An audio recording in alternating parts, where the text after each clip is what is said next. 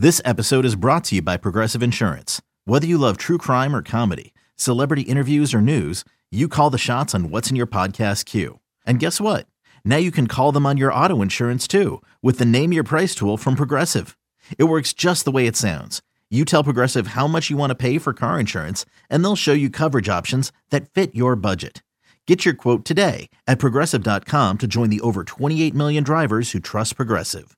Progressive Casualty Insurance Company and Affiliates. Price and coverage match limited by state law. What's going to happen tonight? What's going to happen? We're gonna whoop their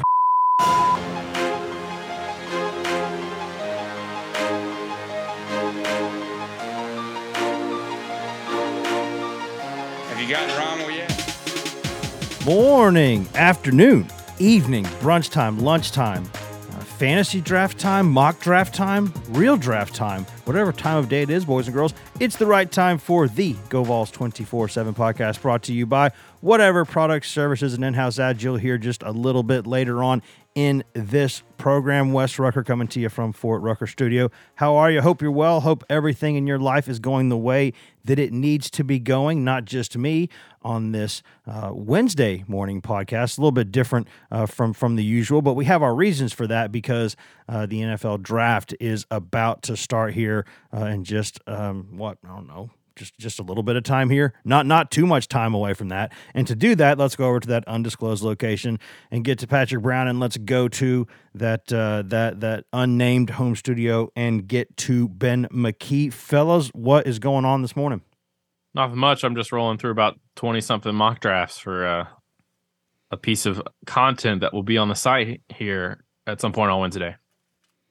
the the content king Patrick Brown. That, that, that- that's that's that's what you love to see. Pat Patrick's over there thriving and succeeding, and and I'm over here just getting beat up like Ryan Garcia by my allergies. So uh, other than that, and and hoping and and praying for a miracle that the Grizzlies can win three straight against LeBron James and the refs, and and the Steelers can draft Darnell Wright in the first round on Thursday night. Other than all that, I, I'm I'm doing okay. That is a good point about the the allergies because I Talk, talk through your feelings, Ben. Just talk through them. Because like I didn't take my uh, allergy medicine yet this morning, and so I, that might affect the way my voice sounds on this program. I hope that it doesn't, but uh, it's not usually very good, anyways. But guys, point is, this is of course the the NFL draft preview here on GoVols twenty four seven, and this is a really really interesting NFL draft for the University of Tennessee, and and one that we thought a couple months ago might be pretty good, and and sort of as the draft gets closer and closer to to reality here, it's looking better and better for Tennessee potentially. You know, there there's I suppose a couple of, of guys who you maybe say, eh, maybe they've gone down the, the order just a little bit, but it seems like a lot more than that are rising at this time. And you know, the the the the mock drafts are not the same as the real draft. We've all been surprised by things good and bad going going uh, either way each year, right? That happens, but it, it just seems like, and please correct me if I'm wrong here. Uh, it just seems like all, or or not all, but but for a majority of these Tennessee players, they're on an upswing. They're going in the direction you want to be going this time. It, it- it's like from from two months ago, from a month ago, from two weeks ago. It just seems like the the potential scenarios for these guys, would, which meaning draft placement, draft signing bonuses, all these things seem to be going upward. Yeah, Wes, I, I think that's pretty accurate. I don't think anybody is sliding. Uh, I think I think some people may point to Jalin Hyatt uh, as maybe somebody who's maybe not had the best pre-draft process. I, I don't know that I totally buy that because I think he's still going to go uh, at the worst, probably early second round. But obviously, Darnell Wright has has aced every checkpoint on, on um, from the Senior Bowl, the Combine. Uh, he's he's just about a lock to be a first round pick uh, on Thursday night. Um, that coming off of his season he had. Hendon Hooker has managed to not throw a pass for an NFL team, and it's uh, and it, it started to you know could found a way to raise his stock too with the way he's impressed in meetings and showing off his football IQ and you know and, and maybe that's not a surprise because if you if you if you spend a lot of time around Hendon, he can have that effect, right? Yeah. Um, I think Cedric Tillman is as he's gotten healthier over the past couple of months has reminded people what he can do, and um, you know Byron Young is excuse me has, has held pretty steady as well. So uh, as you see, you know, some of these mock projections and, and things like that that go into the second and third rounds, it's it's pretty common to see Tennessee with those five guys in the top. It used to be like the top 100. Now it's closer to like the top 60, top 75, things like that. So um, it, it, could be a busy couple of nights for Tennessee on Thursday and Friday, which is a little bit different because it, it, feels like the past few years it's always been well, how many guys are they going to get on Saturday? Did they get anybody on Friday? Yeah. Um, so it, it's a little bit of a difference uh, in shift, and you know I think you got to give you got to give these these players credit for what they've done on the field and during this process, and uh, and you got to give Tennessee's coaching staff uh, credit too because a, a, lot like the guys who went last year when they had five uh, drafted uh, you can point to a year ago, some of these guys wouldn't have been in position that they're in now. So you can speak to their development and in a way that this staff has shown them and, helped them get better as players. It's going to be a really busy night on Thursday and Friday for Tennessee, and in my opinion, it, it feels like Tennessee could have up to three first round picks. Yeah, it's it's on the table, I think, Ben. Yeah, and I think Darnell Wright is a lock to go in the first round. I, I would be stunned uh, if, if he did not go in the first round uh, just because there is a a lack of of tackle depth this this draft class, or I don't know, maybe I should say lack of of tackle depth, but there's not those clear cut obvious guys at the top like, like we typically see. You, you, see the Northwestern guy, but he apparently has short arms like a T Rex, and uh, some people nobody... some people think he's a, some people think he's a guard. Right, right. So that that has seemed to affect his his draft status, whereas a year ago people were talking about him as a top five, top ten pick. So uh, Darnell Wright, that out, that obviously helps him. You, have seen Broderick Jones uh, from from Georgia kind of be in the mix for a first round pick, and, and there's another tackle as, as, well that I'm blanking on his name. Paris Johnson, Ohio State. Yes, thank you, Paris Johnson from Ohio State. Uh, Darnell Wright's just as good as those guys, and, and obviously I'm not studying offensive line tape night in and, and night out preparing for the draft, but I, I, think it's hard to imagine somebody having better tape. Or you take Darnell Wright's tape against those three other guys that we just mentioned. Hard to envision those three having better tape than Darnell Wright. Just knowing what Darnell Wright went through over the course of the season, battling and, and, doing well against top edge rusher after top edge rusher after top edge rusher. Uh, and, and, I was reading something this morning where it, it didn't really click in my head. I, I, was aware that this is true, but Darnell Wright started 43 college football games and is 21 years old. That that is a rare combination of college experience and youth entering the NFL. And I think that's something on top of his potential uh, versatility along the offensive line that, that is really going to bode well. And I, I think he's a lock to be drafted in the first round because of those things. So the bigger storylines for me, Wes, is does Hendon Hooker slide into the first round? I kind of think so, just because of how how important the quarterback position is, how desperate teams get for a quarterback uh, to to try and change the direction of their organization if things aren't well. I think somebody's going to get desperate and, and, go after Hendon and I don't mean that to disrespect Hendon in the sense of, of he's not worthy of a first round pick because I absolutely believe he's worthy of a first round pick.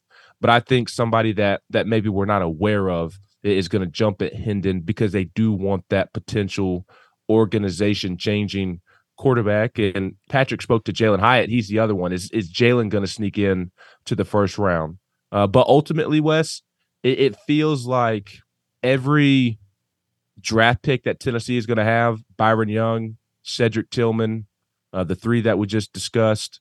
It, it seems like they, they've all had a really, really nice draft process. I, I know Patrick spoke to, to Jalin Hyatt, maybe not having the, the best of the best, but I haven't really heard anything that would suggest his stock uh, drastically falling for sure. Uh, so I, I think everybody that is coming out of this this Tennessee program this year and is about to get drafted. I mean, I, I, think we're talking about all those guys being drafted by the time the third round is done. Yeah, the thing that there's two things there. First off, is I, I have heard the guys, other people talk about th- that Northwestern guy too, and his arms, and it's like did they get did they shrink in the past year like this guy was going to be a first round pick last year or, maybe potentially or whatever and then this year it's like his arms are short it's like wait a minute hold on did bet his arms are the same length they were last year but that, that's one of the staples of draft season is like they they find stuff to like ding you on. I mean, I, I, think there was something on our board last week. Some scouts were talking about how Darnell Wright was lazy and selfish, and I'm like, uh, Glen Elarbee, who coached him for the past two years, would highly disagree and has said so. Yeah, the uh, only, on the the, record. thing, I think he doesn't, doesn't he have like small hands?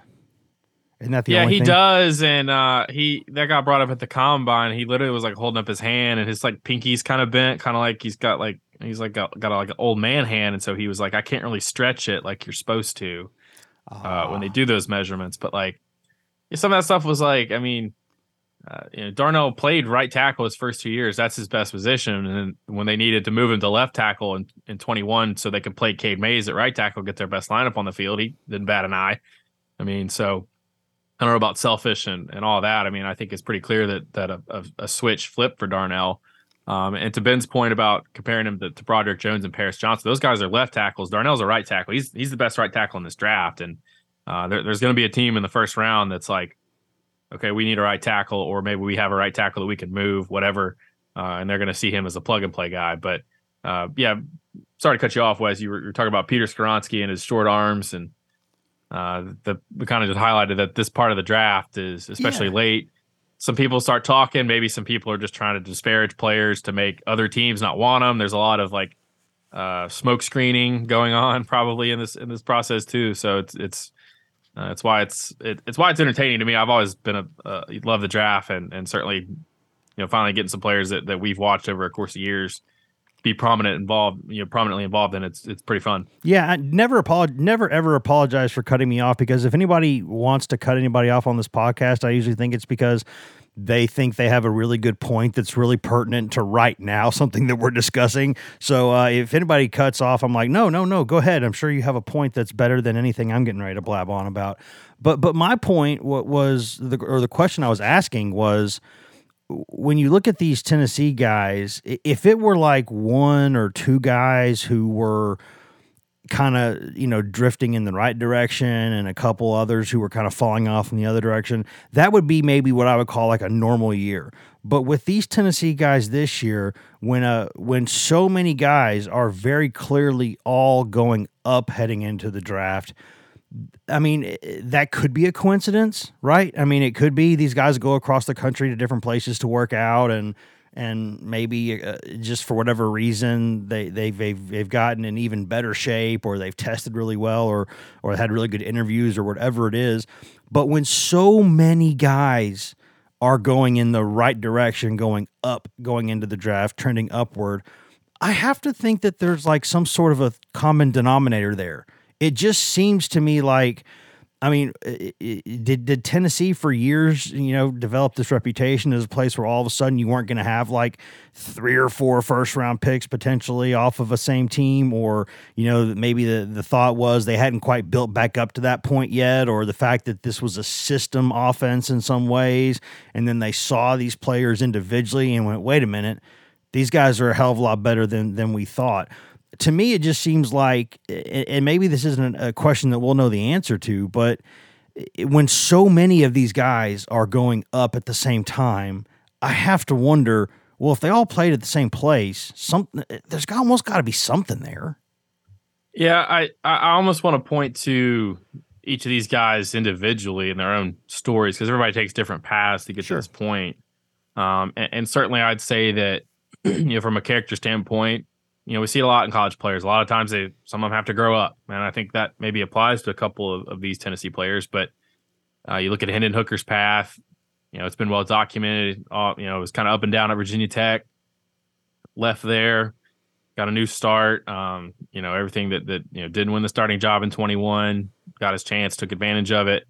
Um, you look at Cedric Tillman was you know basically starting to look where he was going to walk on, and then Tennessee takes a flyer on him because they needed needed guys, and uh, you know he sticks it out through three frustrating seasons when he caught eight passes and, and blows up under this staff. You know, Darnell Wright was you know he he was kind of underwhelming compared to his five star status. You know, for the first two years of his career um, and and then the the, the light kind of comes on, and, and sort of the same for Jalin Ry- or Jalin Hyatt that you know he has two sort of underwhelming, underachieving years, but then you know the mindset flips and, and he he kind of grows up a little bit and uh, and starts attacking and, and working and um and, and he was the best receiver in college football last season. So uh, it's a and I haven't even touched on Byron Young, who's probably got the best story all of it uh, of all of them, from working at gas stations and Dollar Generals to to you know walking on at a junior college program and then getting recruited off you know practice tape uh, during the pandemic. So uh, a lot of these guys have, have great individual stories, and you know it, it's it's uh, to to your point, Wes. I think it what makes it special is you have all these guys coming together and helping produce, helping Tennessee produce not only last season, which was you know 11 wins, best season in 20 years, but just the turnaround because two years ago this program was close to rock bottom, if not there. So um, you need characters like that. You need people like that that have a a chip on their shoulder and just work and, and are able to push through tough times and adversity and and play through coaching changes and things not going their way and overcoming it. And uh, I think that's that's a common theme with a lot of these guys. You just look at their their stories individually and and, and maybe that's why it, it it's been you know during this draft process they've continued to impress and and show well in front of teams because they played well last season. Um, they tested well. That's a that's a, a, a you know a, a, sort of a shout out to Tennessee strength staff and Kurt mm-hmm. Schmidt. A lot of a lot of those guys don't get any pub. They're not really out there. They're they're very much behind the scenes guys, but you know they had hand in, in Byron Young testing so well, and, and, some of these guys testing as well as they did. So um, that that's it. It's it's all of these things coming together and, and it's led to to what we've seen over really the past two years with with these guys how they played on the on the field for Tennessee what they did for this program and and now what they're doing for themselves individually and, and making themselves money during this process and I really hope that they just land in a good situation uh, we, we all covered each the Steelers can't all draft all of them Ben I know, which is unfortunate for each and every one of these players, uh, and, and, and the fact that they could potentially be drafted by the Titans and have to play with Will Levis. I mean that that is just really really unfortunate for a guy like into Jalin, existence. Jalin Hyatt. I I like the Titans. They're, they're the in-state team. Uh, I, I, was living up in the Northeast uh, when I became a Steelers fan as a kid. Uh, part of that was the Steelers were on TV every weekend, living up in in the yep. state of New York, along with the the Jets and, and the Giants. But uh, they had a quarterback whose name was Ben, and as a little kid, I thought that was cool. And uh, the, the, their running back was nicknamed the Bus, and I thought that was cool as well. So that's that's kind of how I became a Steelers fan. And at that time, obviously, the Titans weren't super. I know they had been to the to the Super Bowl, but they weren't super solidified as an organization. Uh, so I, I still do root for them. They're they're the in-state team, but I, I cannot lie. My, my buddy Ryan Shumpert, who is a diehard Titans fan, will be in the Lindsey Nelson Stadium press box on Thursday night as the first round of the draft is going on. And I just want nothing more than to to see him have a meltdown. I, I want nothing more than to see Ryan Callahan have a meltdown when the Titans draft Will Levis. I mean, we we'll have to lock the windows in Lindsey Nelson Stadium. Yeah. trade up for Levis. Trade and make sure Levis.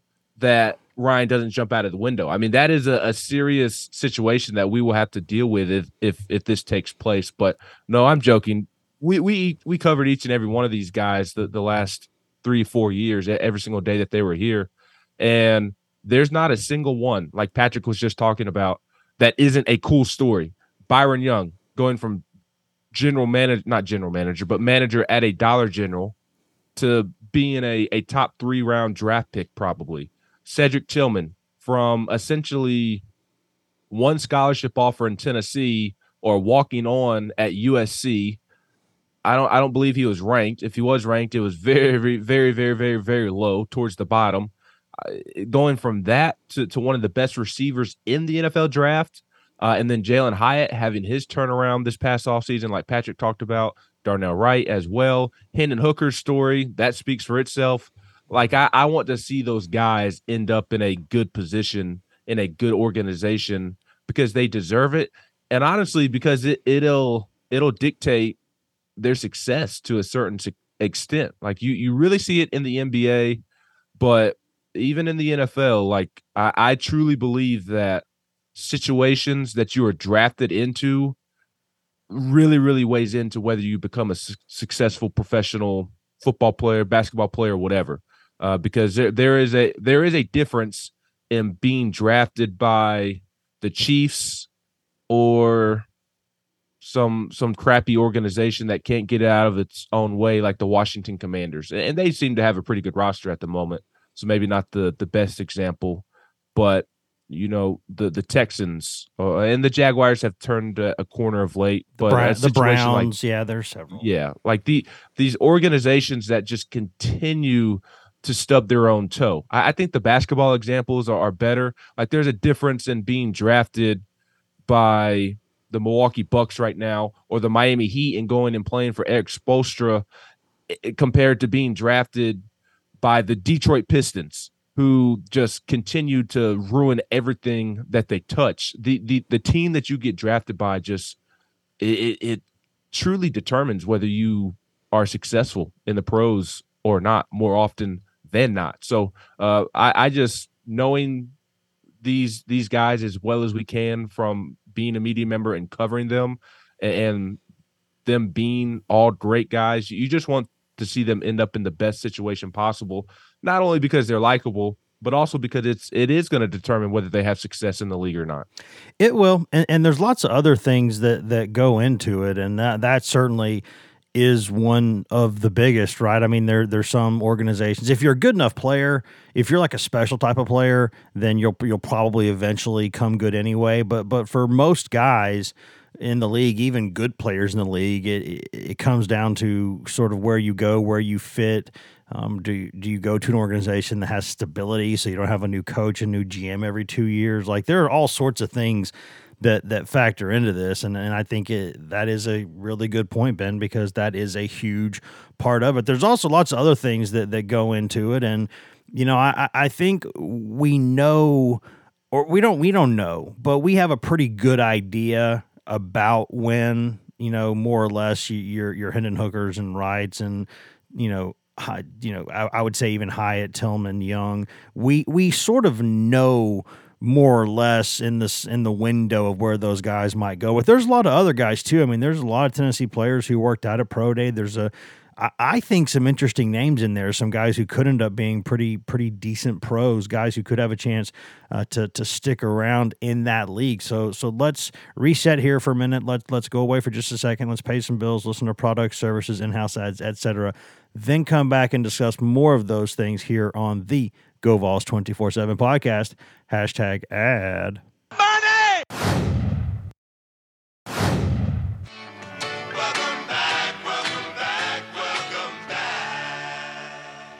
Welcome back to the GoVols 24 7 podcast brought to you by whatever products, services, and in house ads you just heard a moment ago during that commercial break. Wes Rucker coming to you from Fort Rucker Studio. Patrick Brown coming to you from his un, uh, undisclosed location, and uh, Ben McKee coming to you from his unnamed home studio here on a Tuesday slash slash that Wednesday morning talking Tennessee football. It's a two Wednesday. It's a two Wednesday. That's what we'll call it here on the GoVols 24 7 podcast talking Tennessee football heading into the NFL draft. Lots and lots of Vols uh, about to have slightly larger bank accounts, I think we could say. Lots of fun to talk about there. Lots of good stuff from the first segment.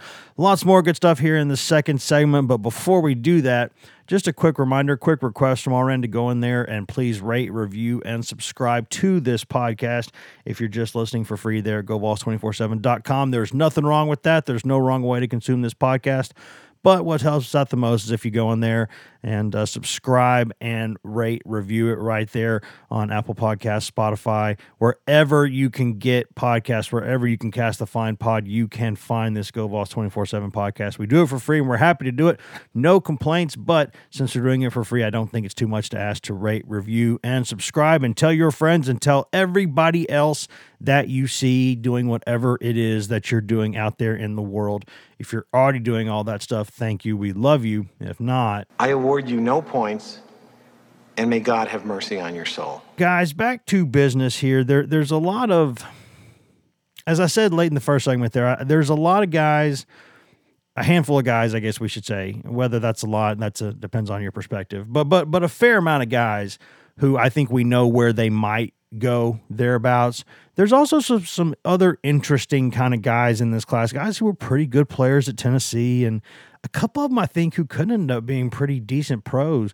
You know, I guess I'll start with you, Pat. You know, later later in the draft, or what are you picking up from some of the other guys who from from Tennessee, or guys who you know, I mean, NFL teams care just as much about those like fourth through seventh round picks as, as they do other ones. What are you hearing about some other Tennessee guys that are that are potentially going to be future NFL players?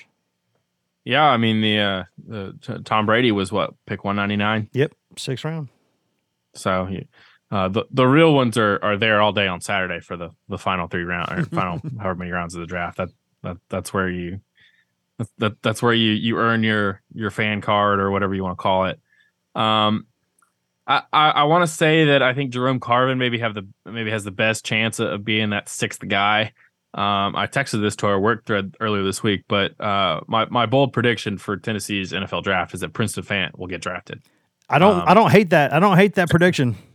and um and, and the reason is uh we i mean we were at pro day west and, and we were like where, where, where's prince of he's not doing anything um apparently he was I was dealing with an injury so but we saw him out there but i don't think he did any testing but um there, there was a tweet last week from uh Eric Galko who uh, is, is involved with the shrine bowl where where fant played along with uh jerome carvin and jeremy banks uh back in january and he apparently the uh the Chargers put Fant through like a kind of a pro day workout. Uh, and, and his testing numbers were pretty good. He ran a 4.6, 640, uh, vertical jump 35 and a half inches, and broad jump 10 3 uh, at six foot one, 243. Now, Fant's, uh, I think his his story is funny now that he's heading to the NFL because he's not going to be an NFL tight end. He doesn't have the size, the length. He's 6'1, 240. Um, so so he, he's probably going to be a West, don't get too excited when I say this. He's probably going to be a Oh, boy. fullback Oh boy. slash H back in the NFL. Whew. Um, and so and and, and so there, I think there's going to be a team. Maybe it's the Chargers who you know gave him this workout or whatever, or or put the workout on. There's going to be a team like late that's like, let's get this guy we can kind of use as a Swiss Army knife in our offense. Maybe he can be a fullback. Maybe he could be a, a play action guy. Maybe he can be that random tight end that catches touchdowns and vultures touchdowns from your fantasy team. Uh, and you're like, Preston Fant, who's that? Yeah. Well, we all know who he is, but other people. Um, and, and I, there just might be that team that's in the seventh round. Like, let's just get this guy, low cost, low risk. He'll play special teams, um, and, and you know, and, and be one of the first guys off the bus because he looks. I mean, he's pretty swole. So, um, that that's my bold prediction. And and there is there was um, I think it was Chad Reeder uh, at, at NFL.com. He did his seven round mock draft and had Fant in it. So, uh, like 231. So there's been a couple of those guys. I think Jeremy Banks, if he didn't have all the off the field stuff, I think he would get drafted because I think he is an NFL linebacker. Uh, it would be maybe a two down guy who played on special teams, but Mhm. uh, I think a lot of the off the field stuff uh, that we thought might have been sort of behind him from 2019. Then he goes in, you know, the South Carolina game. The you know he, he had to be more honest with NFL teams about what happened there than he was with the media at, at the combine in Indy. So I, I think he would get drafted if he didn't have that. So there's that chance. But um, those are probably the three guys. There was one. Uh, uh, Matt Miller at ESPN had Trevon Flowers in the seventh round of his mock. So Hmm. um, that's for you, Ben. That that, There- that there's just as good of a chance as me getting drafted in this weekend as as Trevon Flowers. And, and Flowers didn't do anything at pro day either, so I, I don't. I, I think he was. I mean, he was pretty beat up at the end of the year. I didn't know he was apparently that beat up. yeah he he I, I didn't know he was that beat up either. To be honest, I, I didn't. I, I knew that he was he. dinged I knew up. he had broken. He broke his hand uh, against Kentucky, and then like played the next four weeks. And um, you know, they, at one point they had two safeties with with bum hands uh, for very different reasons. But yeah uh, yeah very very very different reasons. but Flowers was so banged up he couldn't play in the Vanderbilt game, and then he, he couldn't play in the Orange Bowl either, or, or maybe he needed to to get you know healthy for this. But you know, even if some of these guys, and a guy that mentions Latrell Bumphus, who almost certainly somebody will, Rodney Garner will talk him and and will talk somebody. into He'll get in a taking him camp. camp Yeah. for sure because Rodney Garner freaking loves that guy. Um, and, and so, but those are probably the guys. Uh, you know, for the main five guys, Darnell Rugg in the first round. I'll agree with Ben. I think Hooker's going to get in the back end of the first round. Uh, there, there's he's that fifth quarterback that some teams have as maybe the third quarterback because they're not sold on Levis and Anthony Richardson. Um, and, and you know, there's a pretty big gap to that sixth quarterback. So if you're a quarterback needy team, but you don't want to give up too much, I, I think he, he'll go in the first round. With, with Hyatt and Tillman, it depends on when the run on receivers start. It's not a great, it's not a top heavy receiver class. There's not like a bunch of wide receiver one guys, but there are some guys that can step in and be starters and help your team immediately. You know, so does Smith-Njigba at Ohio State, Jordan Addison. Do those guys come off in the teens? Do they come off in the twenties? Uh, either way, I think Hyatt's got enough Uh, he's got his his elite attributes are going to keep him from I think falling too far. Um, and I think Tillman will go in this. I think Tillman's second, third, and I think Byron will go in third. But Yeah, I uh, still, those, I are, st- those are my those are my predictions. Yeah, I still think that I don't know if you'd call it like a bold prediction. I don't know if it qualifies as a bold prediction. I still think there's a chance, at least a small chance, that Cedric Tillman is the best NFL player from Tennessee from this class. I I, I think that I, I when you look at that league and what and I know that that it's not like um it's a little bit more money ball now in that there you know it's not always are you selling jeans you know you're you're you're actually wanting players that do different things but when you think of like what the average NFL receiver kind of looks like and some of the plays they can make, that's the stuff Cedric Tillman does like all the time when he's healthy. And, and I don't know how some people just kind of seem to forget that he was not healthy pretty much at all last season. And he played when he could, he did what he could. Uh, and he still was okay then. But uh, that year before, when he actually was healthy and you got to see what kind of player he was, like uh, nobody could guard him. Like nobody in the SEC could guard him. And if you are consistently making plays as a receiver at the SEC level, that has a pretty good track record of translating pretty well to the NFL. You know, when you look at some of those SEC receivers over the past decade or so, some of the ones that have been really, really good, most of them have been pretty good pros. And, and I, I just think Tillman is built in a lot of ways for that league. The way that he can make those catches on the sideline, the ball skills, the way he can catch the ball in traffic, the 50 50s. I just, I think there's a chance that he ends up being, and I, and I think Darnell Wright's a great pro. I think Hendon Hooker could be a surprisingly good pro. I I I I, like a lot of these guys. Jalin Hyatt, I think he's going to be, especially in the right system, a really good pro. Uh, I just think there's a chance Tillman's the best one.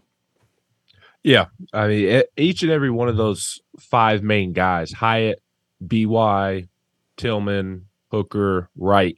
It, it would not surprise me if any of those five ends up being the best out of out of that group. I, I know that sounds simplistic and, and easy to say. I just am really confident and honestly, each of those five guys having a successful NFL career. I, I would be surprised if those five don't have successful NFL careers. And, and successful NFL careers doesn't mean 10 Pro Bowls and, and having a jersey retired and in an NFL city. But like Cam Sutton is in the midst of having a good NFL career right Mhm. now. Mhm. Uh, Jalen Reeves Maybin in the midst of having a good NFL career Moseley. right now.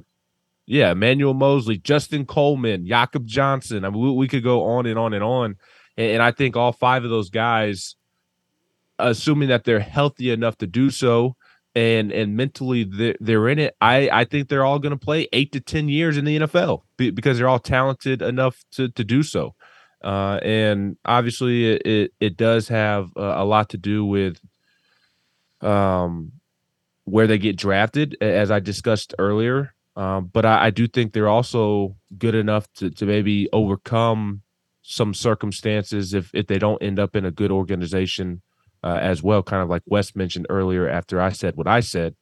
Um, but I, I'm very interested to see where they pan out. I, I agree with everything that Patrick said, other than I would disagree with with Jeremy Banks. I, I don't. I, I know what you were saying, Patrick, and I I do agree with what you said, but the the fact that he's he does have the off field concerns makes him not a real deal potential NFL linebacker to me. Uh, it- it's unfortunate that I, I just that- meant from a physical standpoint. Like Yes. I've always thought he looked and played like a guy who would be an NFL linebacker. yes, absolutely. The athleticism is Hits- off the charts. He- Hits, he, hits he can like one for damn sure. he, he can run like that. That is there for sure. But at, at this level, like how you carry yourself as a professional day in day out from Monday to Sunday, that that is just as important as the on the field stuff and the natural ability. And because he doesn't carry himself like a professional, quite frankly, I I would be very surprised if if it works out for him. I hope that it does for his sake and and he's able to take care of his family. But I I just would I would be surprised honestly if he has a successful NFL career. The the one that I'm really banking on outside of the the the top five that that we're all highlighting is Jerome Carvin. I, I think he's going to play in the NFL for for several years as well. Kind of reminds me of a Ramon Foster, honestly, undrafted, goes on to, to have a lengthy career in, in Pittsburgh. I think Jerome Carvin is is just as capable um, because he is versatile. He does have a nice skill set. He is somebody that you want in your offensive line room. Uh, he, he's a hard worker. Like he, he's going to do all the stuff that you want your players to do, and I, I think he's going to. I don't know if he'll have a long tenure in one city like Ramon did, but I could see a situation. Uh, who was the guard that just did this for Tennessee? Just kind of bouncing around every two to three years.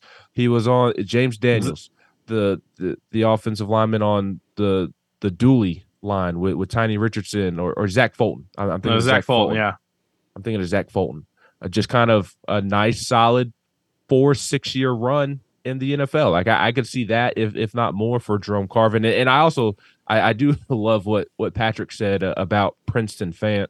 Uh, I've watched it with my own friend in Khari Blasingame. He he starts at Vanderbilt as a, a safety, kind of moves to to running back and had some nice plays backing up Ralph Webb at at, at running back at Vandy, but doesn't have the elite speed or the speed that you need to be a running back in the NFL. Uh, but because he is versatile and played so many different positions in college, he played safety, he played linebacker, he played running back, he played fullback. He's been able to carve out a niche with the Titans and now the Bears as an H back, as somebody that can catch passes out of the backfield, that can lead block, that can carry the ball in an emergency situation if you need him to. That's Princeton Fant. And teams want those kind of guys, those Swiss Army knives that you can have on your roster that can do a little bit of everything. So uh, I, I, know I, I, did kind of uh, rain on Jeremy Banks's parade, but outside of Jeremy Banks, like it's hard not to envision each and every one of these Vols having successful careers.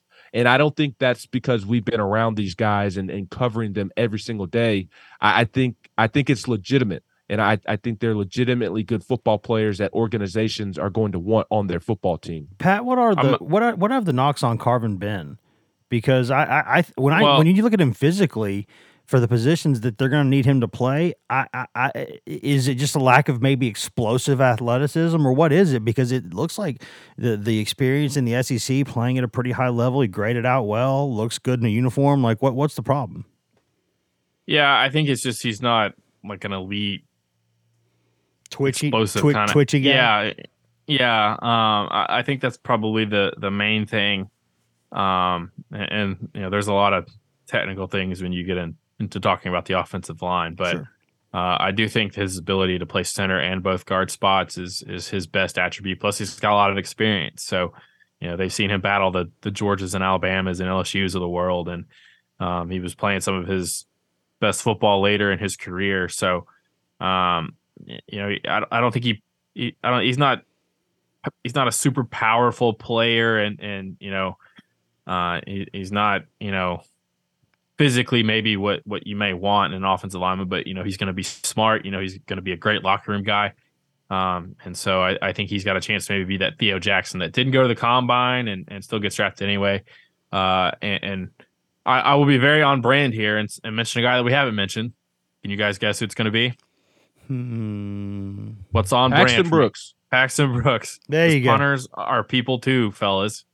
Uh, he's not going to get drafted, but I think he'll get a shot to make a team. And uh, the the world of a specialist in the NFL is so different because there's only 32 of those jobs, and uh, a lot of times, if if you know there there's these teams get a couple guys in, in camp and they have a competition, and a lot of times it comes down to money. So he he's got the advantage of, of potentially being a a cheaper option for a team that's looking for a punter maybe a guy who can kick because uh, you know I think NFL teams are only going to have one kicker, one punter uh, active on game days. So um, I think he's got a chance. Just you know, we mentioned some guys like Flowers and Fant and Carvin and Banks and and Bumphus, but I think he's got a chance to get into camp and, and have a shot to, to play at the next level too. But um, yeah, I don't think I don't think Carvin's. I don't, I don't think he tested very well at, at Tennessee's pro day, but um, again, I think you, you, you know what you're going to get with him, and that's a guy who can cover three spots for you, which is which is invaluable when you can only have so many offensive linemen active on game day, and uh, a guy that's gonna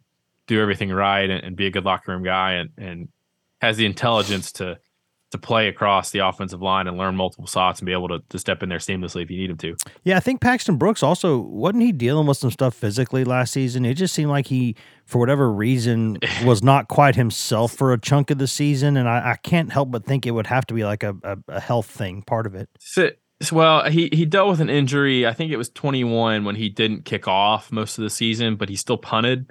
Uh, I think he explained that, if I'm remembering correctly, is you kind of use different leg muscles for those acts. Yeah.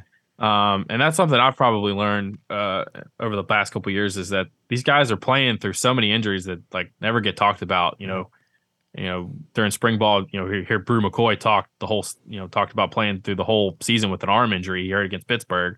Uh, you know, Carvin at pro day said he had a high ankle sprain in camp and just played through it. Um, I, I, think it was a foot injury that Fant was dealing with. So these guys, you know, there's so many injuries. Obviously, you know, Tillman had an ankle deal that uh, was so bad. He said it was still swelled up pretty big, and, and in January is why he couldn't play in the Senior Bowl. He had to turn turn down the invitation to, to play in that game because he still wasn't 100. percent So these guys are all playing through uh, so many things that a lot of fans don't know about, and, and you maybe wonder why a guy's not playing their best. Well, he's probably because he's got something he's going to need surgery on, you know, the first week of January. So, yeah. um, no, I, I, think Brooks was. I don't know that he dealt with an injury last season, but definitely two years ago, I think he was. Uh, he wasn't able to kick off, uh, which is something that that he he's done really throughout his whole career at Tennessee. Yeah, it just seemed like there was something for whatever reason last year. Maybe it's because there were times where he didn't punt for a while. I don't, I, I don't know yeah, what it yeah, was. Yeah, no, I, he just couldn't get in a rhythm because he was punting so sporadically that you could know be. it's the perils it's the perils of playing with the you know being the punter for the number one offense in college football. That's true. Does uh, is Josh Heupel the man who could single handedly be responsible for for wrecking the punter U uh, tradition by making Tennessee actively better at football? Is that something that that could be out there? Uh, is there anything? I know we we've done we've done some. I guess we've had some some bold some some boldish. Predictions. Ben has something he wants to say. That's why I was going next because I think Pat and I both had boldish predictions. I wonder if uh, if Ben's got one or something else. Well, I, I have a different angle that we need to attack, uh, but we, we can attack that angle after you give out a bold prediction if that's where you were going. No, no, I, my, mine was that I think Cedric Tillman's going to end up being the best um, pro of this group. Is, is that really bold? Yeah. Yes, you, because Dar- because Darnell Wright's in this draft yeah, class. That's why. Yeah. Which should we get Wes? Should we get into your history with Darnell Wright? Uh, no, I think that's fair. Uh, I think it has been embellished a little bit. I said early in his career when he was in what uh, are you what are you accusing me of? When he was a maddeningly inconsistent player, and I said uh, he is a maddeningly maddeningly inconsistent player. Why will he never be? Will he never be a consistent player? And I had started just when I started to say, you know what, guys, he's just not that guy. Uh, he was like, you know what, I am that guy. And uh, he went into the phone booth, came back out as Superman, and now he's one of the best offensive linemen in the game, apparently. So, uh, you know, it was, I think it was probably after three or four games last season when we started watching film, and I was like, I think he might have proven me wrong already. I'm pretty, I'm pretty sure he's done that. So, yeah, I, uh, uh, and I'll say this too: uh, it's never the guys who don't have talent that frustrate you. It's the guys who could be good and could be special that frustrate you when they're not because you know that they could be, and then they become it, and you're like, oh, see, that's what that's what we wanted to see. In your defense, he he, I mean, I think he had to kind of mature a little bit as a player, and, and let's be honest, he went from playing for Will Friend to playing for Glen Elarbee. I think that's a big difference. Ben, it, it your point. Him. It helped. Well, my, my bold prediction, I guess, was Hendon goes in the first round. Although I don't, I don't know that I feel like that's is that bold. Bold. Uh, I, that's what I was saying. I, I don't know that that's super bold. Um, I, I think that would have been bold uh, a month ago, two months ago. Yeah. I also found it interesting that Chris Collinsworth uh, was speaking somewhere last night or this morning that the Chiefs should draft Hendon Hooker and let him be the backup to Patrick Mahomes. I I, hmm. I found that interesting. I, I, think that's uh I think that's a compliment to Hendon, but also if I'm Hendon, Man, that, that I suck. don't want to be drafted by the Chiefs. that would suck. uh, like like the only time you play is if Mahomes gets gets hurt. But uh, and, I was also to make, and then no matter how good you are, you're not Mahomes. And then I was also going to make the point earlier uh, about Princeton Fant it would be better to go undrafted and get to pick where you land rather than to to get drafted late in the seventh round. So I I wa- obviously it's nice to hear your name called and all this and all that, but Princeton Fant is a guy that in the seventh round he's gonna his agent is going to be receiving calls from just about everybody in the NFL wanting him to sign whatever deal, Mhm. training camp deal, whatever they call it. They're, they're uh, every team in the NFL is going to want Princeton Fant in their camp. So I, I think it would honestly be better for Princeton Fant to to not get drafted and be able to go pick where he lands because then you can you can pick the organization that is best for you. You can fit pick the situation that is best for you. So I, I'll be curious to see if if that plays out in, in Princeton's favor. And I, I think the same applies to Jerome Carvin. Again, obviously you want to hear your name drafted. That's really cool. That'd be great for Tennessee. But I also think it's better if you get to pick where you land instead of you, you, get stuck being drafted by the Houston Texans Yeah, that- or the Carolina Panthers. That that would not be fun. Yeah, that that's something that that I know different guys have had different takes on over the years in terms of players because some players you'll be like, you know, guys, it really is better for you to not get drafted so you can kind of pick you and your agent can find the right spot for you where you got a chance to make a team. And some guys are like, yeah, but like it's the draft and I want to hear my name called. like, you know, They, they all they all want to get that phone call that's like, "Hey, we're picking you." I know. See their name flash up and but it's get funny. the highlight package and all that. Yeah, and uh, e- even though you're like, you can tell them, guys, objectively, it is exponentially greater for you to not be drafted. So you can go pick where you go into a camp. You can look at the depth chart. You know, if you're, uh, you know, someone like a Paxton Brooks, you can be like, okay, where are they paying a punter way too much money to where if he drops to anything less than like 57 yards a punt, they're going to want to get rid of him. I'm going to go sign there. I mean, you can make decisions like that that your agent can be like, yeah, this is where you need to go. Um, and you know, but sometimes at the end of the day, you just you just kind of got to want to hear your your name called. But my the the thing that I mentioned a little bit in the first segment, and I guess I'll I'll end at least on my end with with with this thought is that I can't help but wonder. To me, it just still seems weird that so many Tennessee guys are trending up at the right at the exact time that they are here right going into the draft because it's like in some cases like with Wright and with Hooker in my mind later in the season when I first saw some of the mock draft stuff happening I was like are people not watching these guys play football? Like are are they not watching what they're doing on a weekly basis? Like I I, I do not understand and I think I'm probably not alone in this like the Will Levis stuff, I don't think people. I think people get this wrong. I, I don't know that. Like, I don't think anybody wants Will Levis to fail. You know, I mean, he's always, you know, he's a quirky guy, but everybody up there in Lexington says he's a good guy. He's, he's been a good teammate. You know, he's obviously got talent, but like, he doesn't make good decisions with the ball. Like, why? How did he all of a sudden go from like how did he never fall as a prospect? I don't. I'll never understand it. Now, I hope he goes out there and has a great NFL career. I just don't. You know, in the everything you do in the NFL is harder than what you do in college in terms of the decisions you have to make, the ball placement, the the the tight windows you're throwing into. And like if you make bad decisions as a quarterback, I don't know if that's something that gets better at the NFL level. Like what what am I missing there? I mean, I, I Well, NFL teams are thinking that they're going to be able to to solve that. That that that's their thinking, and I I would not take Will Levis in the first round whatsoever. Forget first round or first overall, second overall, uh, top five. I I wouldn't draft him in the first round whatsoever with, with any of those picks because I, I think it's a huge, huge, huge risk. But I do understand why NFL teams look at him and think that oh, we get him in our building with our coaches and the ceiling is is through the roof because he does have a lot of potential just because you see the athleticism, Sure. the arm strength, the the God-given ability and these coaches, these NFL teams, they think that they can coach up everything else that that you just mentioned, Wes. So again, I wouldn't touch him with a 10-foot pole in the first round, but I also do see why NFL teams are intrigued by him and, and everybody has an ego to them in the NFL and think that they're the ones that can bring out the next Josh Allen. That that's what the, these guys are, are thinking, and I think that's a silly way to go about handling your business. But that's why you're seeing Will Levis in the same conversations with a Bryce Young, with a CJ Stroud, Hendon Hooker, Anthony Richardson, is because he does have, and even Anthony Richardson. I mean, what other than just being a freak athlete, what about being a quarterback did Anthony Richardson prove this season that he's just going to go tear it up in the NFL? Well, he, because he if- played pretty well against Tennessee, Ten- which that- is that- more than Will Levis can say. Yeah, I mean, he, he if you, if you look at the tape against Tennessee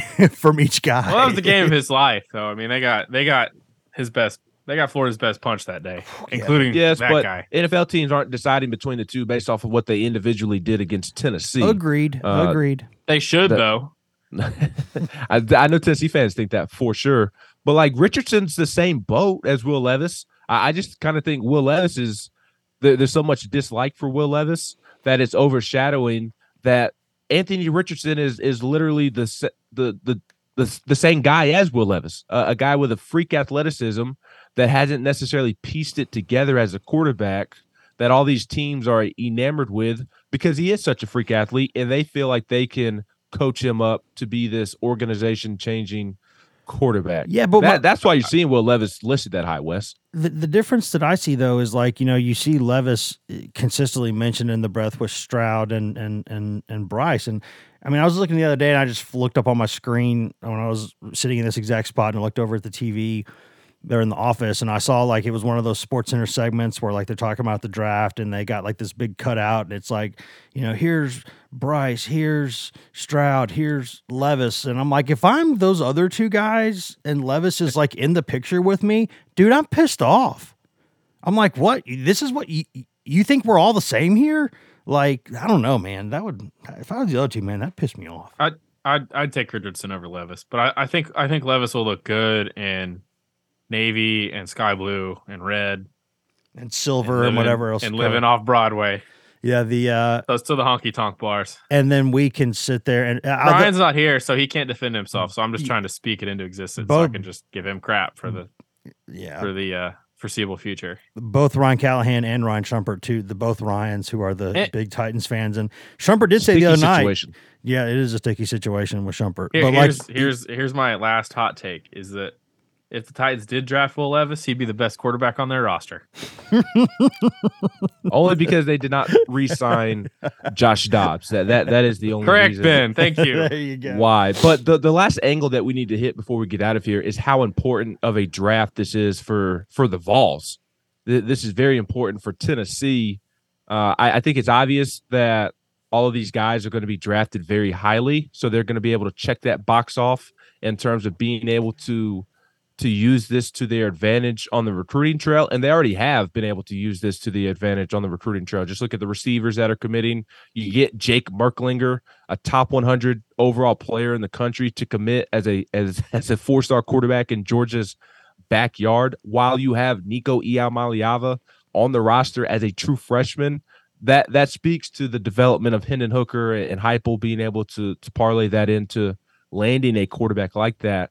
But it's it's huge for Tennessee because th- this does wonders for recruiting. So it's going to help in the immediate, but I also think that it's very important that these guys go out and have successful NFL careers because it will sway the conversation that already exists. There, there's this theme that this conversation. We, we've seen Kirby Smart take shots at Tennessee. We've seen analysts call it a gimmick offense, and and it's just high tempo. They don't do anything else, which is it couldn't be further from the truth.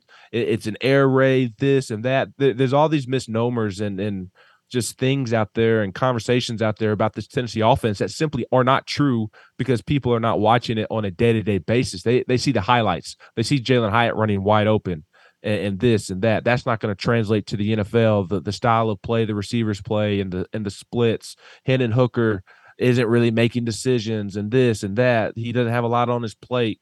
Like they need Hendon Hooker to go be good in the NFL. They they need Jalin Hyatt and Cedric Tillman to be good in the NFL. They need Darnell Wright. That's another conversation. The offensive linemen aren't asked to do a lot because they're not asked to block for so long. They need Darnell Wright and Jerome Carvin to go be good in the NFL because whether it's fair or unfair, it is a conversation. And if those offensive guys that I just mentioned, if they can go out and have successful NFL careers, that is going to put that conversation to to, to bed. It, it's going to kill that conversation. And again, whether it's unfair or fair, like that conversation will only get louder if those guys don't pan out in the NFL the way that we think that they will and, and the way that we think that they can. That conversation then becomes that Tennessee's offense actually doesn't get guys ready for the NFL. I don't agree with that, but that's what the conversation will become if these guys don't pan out. So it, it's important in the meantime to use it as a recruiting tool, and you're you're already seeing them do that. But long term, the next couple of years, those guys got to play well because it, it's a conversation that will sway one way or the other and become very loud. I, I don't, I don't, I think that conversation, I, I think it might be, I, am not trying to disagree with you, Ben, but I, I, think that's a little bit overblown, at least from Tennessee's standpoint. Because uh, if you're Tennessee, you can just say, well, we we knew how to use Jalin Hyatt right, and they didn't. They didn't use him right, or he was in the wrong system. He's in the wrong team. Um, if you're Tennessee, you're saying you can play in this offense, and we're going to get you drafted and get you a lot of money because uh, I know we're living in an NIL world and you know players want to get money, but I think most high school players and, most football players have, have grown up watching the NFL. They want to play in the NFL. That's the main goal. They're not going to college to make a couple, you know, hundred thousand dollars in IL money. They're going to, to get drafted in the first round and make millions and get to their second contract in the NFL. Um, and, and, this class and this group, you know, I think the staff has shown that they can do that within the system of this offense. That they could get Hendon Hooker potentially drafted in the first round. That they can take Jalin Hyatt and get him drafted in the top fifty. Tillman, who you know is going to you know, probably get drafted in the top what 75 coming off a year where he played six games. So um, and and they've taken these guys and improved them from when they got here two years ago. So um, you know the, the, Tennessee hasn't had an offensive lineman draft in the first round in nine years. So that that's a, another point to uh, you know to show that they can take guys and get you, which is insane to think that's, about. That's the recruiting pitch, though. I mean, the, the offensive line at Tennessee, that's a whole other like podcast, the history of how it's been. Whew. Even with guys like Trey Smith, it's been underwhelming for the most part. But anyways, um, the fact that you can, you know, Glen Elarbee can go into five star offensive tackle A's living room and say, Hey, I got Darnell Wright drafted in the top 15 when he, you know, two years with me. So, um, then, you know, for, for, for Byron Young, Rodney Garner's got another, just another name to add to the list. He's got a long list. Everyone knows what he could do. But, check it, check it off. Um, I, I, I don't, you know, from Tennessee standpoint, you can say, I, you know, our system will get guys drafted, and then it's up to them and their NFL teams. And I, have made this point with Jalin Hyatt a lot because there's a lot of there's a lot of holes in his game that you can pick out, but he's got a couple of really really elite attributes that he has to get in the right team and get in the right system. And if you're an NFL team and you draft him and you say, "Hey, you got to go get off press every play," you're using him wrong. That's on you. That's not on Jalin. Um, and so that that's that's kind of where I maybe disagree with Ben's point a little bit that these guys have to go play well. It's you know once once they're not at Tennessee, is Tennessee really responsible for them? That that's maybe the, the Tennessee, Tennessee will say no. I mean, you know, that's uh, that's what I'm saying. That's what I'm saying, Wes. But perception, a lot of times, and I bet I know what you're getting at. You're getting at the perception that this offense was don't doesn't translate. It was a, it's been a talking point. All those guys had to answer questions about it from people that that pronounce Josh Heupel's name, Josh Hoople at the NFL Combine. Hoople. Shout out NFL media. Um, that but old, like, that old uh, Hoople, that old Hoople. Yeah, I mean, if you can't pronounce the head coach's name right, are you really watching their offense in depth to know that? And and, and frankly, I mean, we heard what was it Tony Romo that mentioned during the game that like NFL people were like watching Tennessee's offense and wondering how it was working, and uh, you know, we we I think Hooker said that a lot of his NFL meetings, people would ask like, "What are you guys doing that's so successful, and what can translate?" and um, and there's definitely elements of it that can. You know, I think Jalin Hyatt at the combine talked about a meeting he had with the Chiefs where he's like he's seeing elements of their offense that they're doing with Andy Reid and Eric Bieniemy that that sort of work similar to what they did at Tennessee. So, um, uh, you know, so I that that that is a conversation, but I think from Tennessee's standpoint and just the recruiting and what the value of this draft would be, I, I don't. I think it'd be pretty easy to uh, to say, well, you know, we got these guys to this point, and then what happened from there is not really on us. So uh, but that's just a that, that was just kind of my two cents. On, you're you're right. You you're right, but it the, the perception and conversation of what media members are saying doesn't matter. What matters is when you're recruiting Daniel Calhoun, a four-star offensive lineman from the heart of Georgia, and you're battling Georgia and Alabama, and Kirby Smart and Nick Saban walk walks into his living room and says, okay, they got Darnell Wright to the NFL, but look at him now. He couldn't get to his second contract because their offensive system doesn't prepare him to play in the NFL. Look at all these guys that have had long, lengthy careers in the NFL have gotten to their second, third, and fourth contracts. That that's what you want. Who cares about just making it to the NFL? You, you want to get to that second contract. And Tennessee hasn't been able to develop guys to the point and prepare them for the NFL. What they were able to do in college got them drafted, but that doesn't mean that they were ready to prepare for the NFL. The negative recruiting will start to set in, and those well, those the flip guys side that to that, recru- are flip side to recruiting against is- Georgia and Alabama.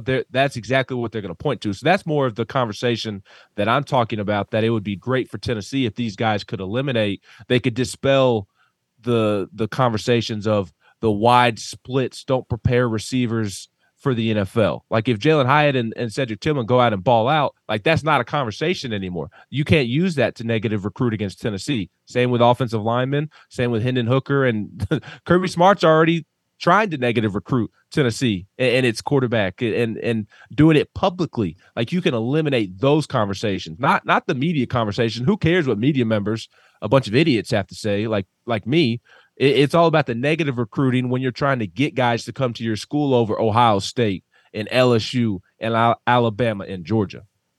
Well, the flip side of that though is that Tennessee's had so many guys that were undrafted that have gone on to play well in the NFL. And you know, you could point to guys like Emmanuel Moseley and say, well, you know, how much was he developed at Tennessee? You can point to Justin Coleman and say, how much was he developed at Tennessee? And I know I'm not bringing those guys up to say anything about Willie Martinez because he was the coach there at the time, but um, and, and he's not, you know, those aren't the only two guys that have that have been undrafted success stories. But I mean, the flip side of it would be, I mean, wouldn't you rather have guys drafted and then maybe not pan out as opposed to don't getting, you know, not getting guys drafted and then they play better in the NFL? I, I go back and forth on that because it, to me, because you're going to get two completely different arguments ben there. is shaking his head. I think he's just hardwired to disagree with me at this point. No, I, I don't. No, that's I, not I- true at all. I, I don't think that. I, I I think it, it it would matter who was listening to each particular conversation because you're right. There, th- those are the two different sides of the argument. Is it that, is it that Tennessee knew how to use them and that some NFL systems don't know how to use them, or is it that inherently the two s- levels of the sport are different and need different things? I mean, it, it's a. di- I- I honestly do not know the answer because I think it's probably depends on each situation, which which which one is right. But yeah, I mean, I, I think you're both actually right. I'm not trying to. God, I hate being Switzerland here, but I I, I kind of. Soft. I, How, no, how no, Ryan no, Callahan of US. God, I know. I was, knew that was coming. I knew that was coming. Ride that fence, baby. But I, what I'm saying is, I, I think there would be situations where it would depend on the player which one it was. Because I think in some cases that it could be like, hey, Tennessee knew how to use Jalin Hyatt. Maybe whoever drafts him won't. Versus, you know, another situation where it might be like, hey, you know, it was the other way around. So I, I don't know. I, I think that what what Tennessee can sell for now is look at where each one of these guys would have been drafted 365 days ago and look where they're drafted now and that's because they played another year at Tennessee. If you're Tennessee, that's the easiest way to sell it is listen guys, look where these guys were before we started coaching them, look where they are now.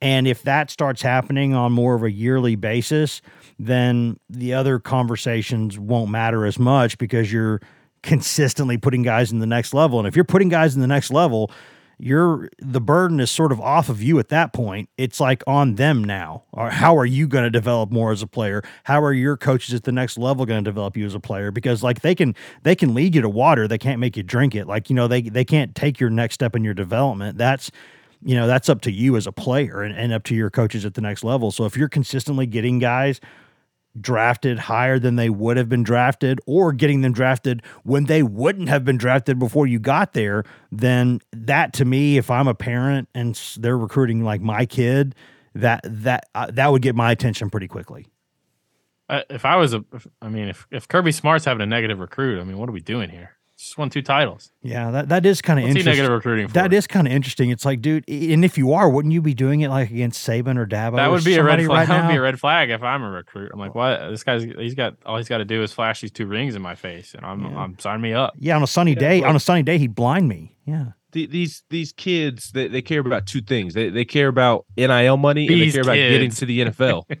Like These- that. these those are the damn kids and their that- that they care Nintendos. about. Get off my lawn, says They, they don't they don't care about winning national championships like we think that they do or like they did in the past. Like if they win one along the way, cool. But that's not why they're going to these schools. They're going to these schools to get to the NFL and have a successful career in the NFL. And they're trying to get NIL money along the way. And if they have team success during those three to four years, Cool. then cool. But they, they don't prioritize winning national championships. Well, it's, I mean, if for if for Kirby Smart is negative recruiting a quarterback, I mean, there's plenty of negative recruit quarterback at his development, his quarterback development at Georgia. I mean, Yeah, how they kept they kept Justin going, Fi- Justin Fields had to go to Ohio State to get drafted. they kept And, go, kept you know, going back to You're you're you're not wrong, but these are the type of conversations that will pop up. Like Tennessee already has a lot to sell. I'm not saying that they don't right now. I, I've already said like two or three times, like this is going to be a weekend that is full of recruiting gold mine for Tennessee, and, and they've already benefited from it. But all the graphics they're going to be able to put out this weekend, and all- the things they're going to be able to share on social media, clipping this analyst saying this, that analyst saying that, like it's it's a recruiting gold mine, a, a social media gold mine for, for Tennessee football this weekend and, and the next couple of weeks. But at some point, the conversation will shift as Josh Heupel is here longer and his his guys do get into the NFL and how they perform in the NFL. And look, Josh Heupel already has guys that he can point to to to kind of quiet those conversations. He can point to Gabriel Davis of the Bills and what he was able to do this past season and, and say, well, hey, he's he's one of my guys. Look, look what he's doing. He's being successful with Josh Allen. So again, I, I'm not and for anybody listening, I'm not telling you this, Patrick, but I, I'm not saying that like it's going to end up being a negative fight, conversation, fight, fight, but it fight. absolutely helps Tennessee if those guys go and play well because then you don't have to worry about them, and and then you can sell it in a positive. Then you're really going to have recruiting chips to to to, to use against Kirby and and Saban and Brian Kelly and Ryan Day because you're trying Right, to get these mean- guys that that you can win national championships with, and, and that's how you do it is by selling them on the NFL in, in all ways possible.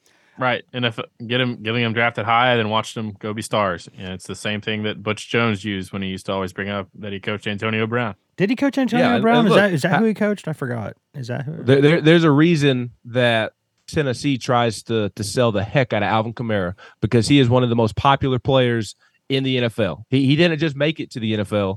He he is a superstar in the league. He's been battling some injuries the last two years, but mm-hmm. he's a And bona fide superstar. and one and one really dumb mistake, but you know, God, Yes, Alvin, yes. come on, man. But yeah, but yeah, no, those are those are all those are all No, very. you, that's a good point. Yeah, Those are all- I mean, I'm not disagreeing with you saying that they need to. They need these guys. They need Darnell Wright to be a 10 year starter. They, that that's 100 percent true. yeah, But I'm just saying, if you're Tennessee, you can be like, well, you know, his, he he and his offensive line coach didn't gel. They didn't see right eye. He's been hurt. There's ways Well, to get know, around the conversation for sure. Like to me, like you brought up Emmanuel Moseley and Justin Coleman earlier, which is funny because they had the same defensive backs coach. I think Emmanuel Moseley is a great story of development. Like I truly believe Emmanuel Moseley, yeah, came in at and 140 Sutton. came, came in at 140 pounds, man. yeah, E-Man and Cam Sutton, those two guys developed over the over the course of their Tennessee career correct. uh, under Willie Martinez. Justin Coleman, I think that's a bad look for for those coaches. And I don't did I don't think Willie had him all three, four, whatever years it was, maybe the tail end of, of his career. But like, I don't think Justin Coleman's a good look on Tennessee when he fans could not stand Justin Coleman. Justin Coleman was they they, hate, they hated him so much that even his senior year when he was good, like they still didn't like him very much. It was like he's Yes, actually he- good then. He's what Warren Burrell is now. He, like it'd be like Warren Burrell going and, and having Poor poor Warren uh, catching strays out here today. I mean, it's the truth. I mean, fans don't like Warren Burrell like they did not like Justin Coleman. So I, I think a case like Justin Coleman i- is a bad. Like I think that speaks more to the university than it just than it does Justin Coleman, uh, because he did not play good football really in, college. Had a nice year, like Wes pointed out, but for the most part was, a very frustrating player. And now you look up and he's approaching a ten year NFL career. Something doesn't add up there. You're right. It doesn't, but this hopefully there will be more uh, more consistently pleasant stories uh, for Tennessee going on in this draft. And you know what? That certainly is possible. We will have coverage of every bit of it. Uh, and by we, I mean mostly Pat, but uh, we will be helping him. We not, we're not going to make him do the whole thing all by himself. That would be criminal. Yes, we are. Uh, okay, yeah, never mind. We just Uh, decided I, that we I don't are. need y'all. I don't need y'all anyway. Fine, Ben. one man show over here. Ben and I'll just be over there at uh, Lindsey Nelson Stadium uh, with Tennessee playing baseball against Mississippi State on Thursday, Friday, and Saturday. Booked again, boys. Going, uh, looks like the Vols are, are headed back in a proper direction. Of course, Mississippi State might have something to say about that, but they'd have to probably learn how to pitch to do that. So uh, we will see. It's a Are they big going to beat them twenty-seven to two again, like they did last year? man. If if Ben the, says yes. if the wind's blowing out the way State's pitching the ball this year, something like that absolutely could happen. So Patrick, you you you have as just as good a chance of going up there and throwing the ball over the plate as as these Mississippi State pitchers. Can They, you they th- are can you throw with each Atrocious. hand? Can you throw with each hand though? that that is true. They they do have a. I'm not amphibious. No, they they ha- they have one of them amphibious pitchers. So uh, yeah, we'll we'll see how that goes. But we will have draft coverage. We will have baseball coverage. Uh, basketball news pops up. We'll have that too. Lady Vols, uh, lots of coverage there with uh with uh, Maria, and they've had a, a big big time recently with a contract extension and with some WNBA draft, a, a first rounder, and Lady Vols softball. You know, Kiki Milloy hitting a home run every time she swings the freaking bat these days. Lots and lots of coverage of all of it, uh, and we will have all of it at GoVols247.com. As always, fellas, thanks for being with us this morning here on the podcast. Thanks, Wes. bye, Wes. There's that button. And now I can say thank you for listening to this edition of the GoVols 24 7 podcast. We always say that, but we always mean it. Thank you, thank you, thank you for listening. You can find all of us on social media. I'm Wes Rucker 24 7 on Twitter. Ben McKee is Ben McKee 14 on Twitter. Ryan Callahan is Ryan Callahan 24 7 on Twitter. And Patrick Brown is P Brown 24 7 on Twitter. And if you just want Tennessee news on Twitter, nothing else, you can get that at twitter.com slash GoVols247. You can also go to facebook.com slash GoVols247, uh, where we update that throughout the day, all day, every day, mostly with Tennessee news, uh, but also with news that we think Vols fans will find interesting. Uh, but if you want that best, most delicious East Tennessee Smoky Mountain spring water directly from the source, go get that at GoVols247.com, the best site on all of Al Gore's internets for coverage of Tennessee football, football recruiting, basketball, basketball recruiting, Tennessee baseball. Nobody, and I mean nobody, covers Tennessee baseball the way that we do. Also, no one covers the Lady Vols that we do. The award winning Maria Cornelius does an excellent job covering all things Lady Vols for us all season long. You can get all of that at govols247.com. You've also got access there to two forums that run round the clock. Got the checkerboard and the summit, where you can go 24 hours a day, seven days a week, and discuss anything you want that is not political or religious in nature with us, with thousands of Tennessee fans across the world, and with us who are on the staff. Uh, and and no one has a more uh, active board with the the staff members than us. We are proud to be there all the time, answering any question that you've got, and you get all of that for less than the price of one mediocre lunch per month. That is all that it costs, and that's after a quick free trial. And once you pay us that reasonable rate, which is again less than one mediocre lunch per month, you get access in perpetuity to Paramount Plus, uh, which is an excellent growing behemoth of a streaming arm there with us here at CBS, Paramount, Viacom, etc. You get every show CBS has ever made commercial free. You get new movies. You get classic movies that rotate in every single month. Uh, you also get just tons of original content, tons of great original Paramount Plus content. And you also uh, get access to the vaults of uh, Nickelodeon, uh, Smithsonian, uh, MTV, BET, Comedy Central, something for the entire family.